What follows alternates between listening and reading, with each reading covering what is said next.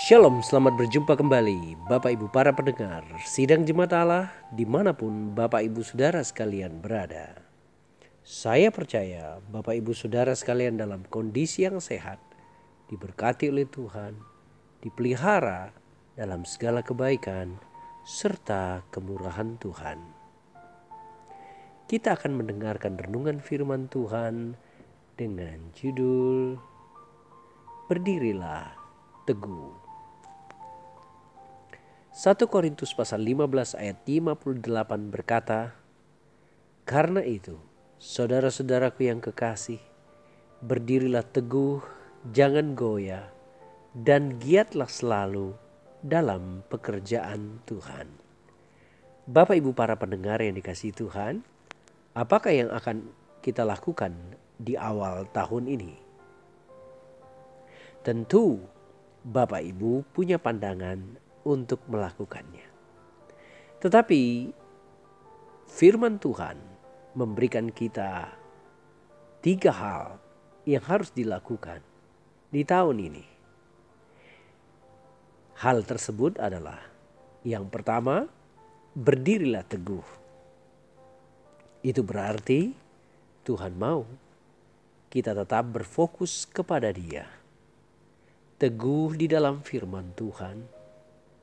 Tetap setia, tetap bergantung, tetap berharap, tetap mengandalkan Dia di dalam seluruh keberadaan kehidupan kita.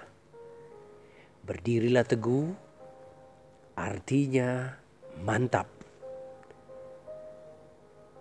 Berdiri teguh, artinya pasti.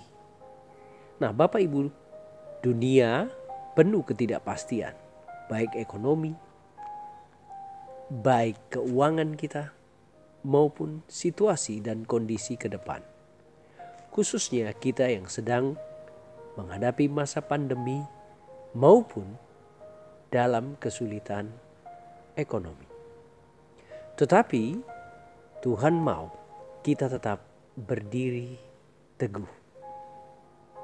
Berdiri teguh pada apa? Pada firman Allah.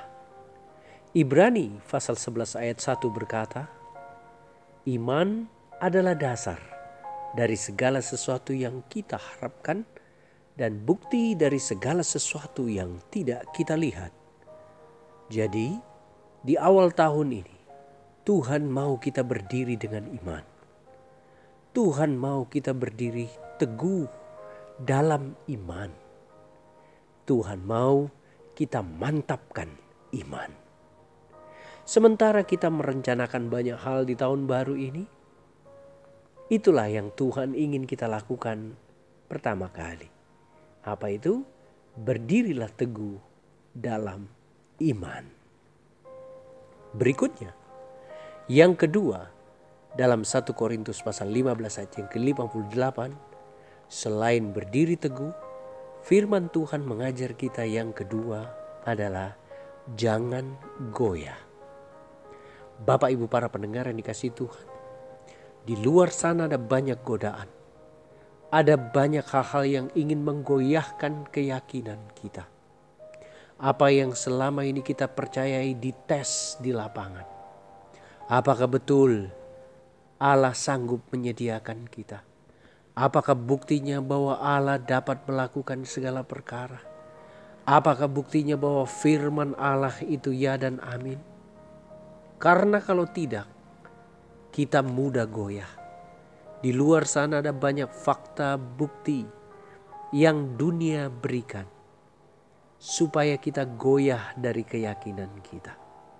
Belum lagi godaan, belum lagi tantangan, belum lagi segala iming-imingan dosa yang bisa membuat kita goyah. Tetapi hari ini, dalam memasuki tahun yang baru ini, jangan goyah, kata firman Tuhan.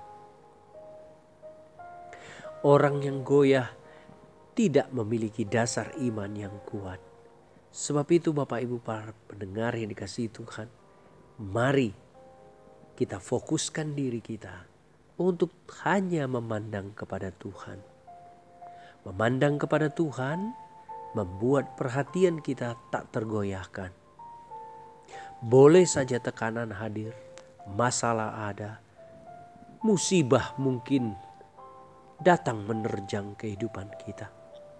Tetapi ketika mata kita tetap tertuju kepada Tuhan, kita seperti kapal di tengah lautan, di tengah badai yang begitu hebat. Kita tidak tahu apakah kita maju atau mundur ke kiri atau ke kanan. Tetapi Bapak Ibu para pendengar yang dikasihi Tuhan, ketika kita melihat mercusuar yang memancarkan cahaya, kita semakin dikuatkan bahwa itulah tujuan kita. Nah, firman Tuhan, hadirat Tuhan adalah seperti mercusuar bagi kita. Mari kita terus memandangnya. Dan yang ketiga yang Tuhan mau kita lakukan di awal tahun ini adalah giatlah selalu dalam pekerjaan Tuhan. Maksud giat selalu di sini bukan hanya selalu berada di gereja dan melayani tugas-tugas pelayanan gerejawi. Tidak, Bapak Ibu para pendengar yang dikasihi Tuhan. Tetapi hidup yang menjadi kesaksian yang baik, hidup yang membawa berkat bagi orang lain, hidup yang membawa di mana nama Tuhan dipermuliakan, hidup di mana orang lain melihat Kristus di dalam kita. Itulah yang dimaksud giat dalam pekerjaan Tuhan. Menolong orang yang membutuhkan, apapun agamanya, apapun sukunya, apapun keadaannya. Tolonglah yang dapat kita tolong, karena Tuhan ingin kita giat dalam pekerjaannya. Sekali lagi, pekerjaan Tuhan bukan hanya berbicara tentang gereja dan pelayanan gerejawi. Pekerjaan Tuhan melampaui hal itu. Apa itu? Menyelamatkan seluruh umat manusia. Karena itu Bapak Ibu para pendengar, dimanapun kita berada, kita harus menjadi berkat, contoh dan teladan. Selamat memasuki tahun yang baru ini Bapak Ibu Saudara. Ingat, ada tiga hal dalam satu Korintus lima belas ayat lima puluh delapan yang harus kita lakukan di awal tahun ini. Berdirilah teguh, jangan goyah, dan giatlah selalu dalam pekerjaan Tuhan. Tuhan Yesus memberkati kita. Shalom.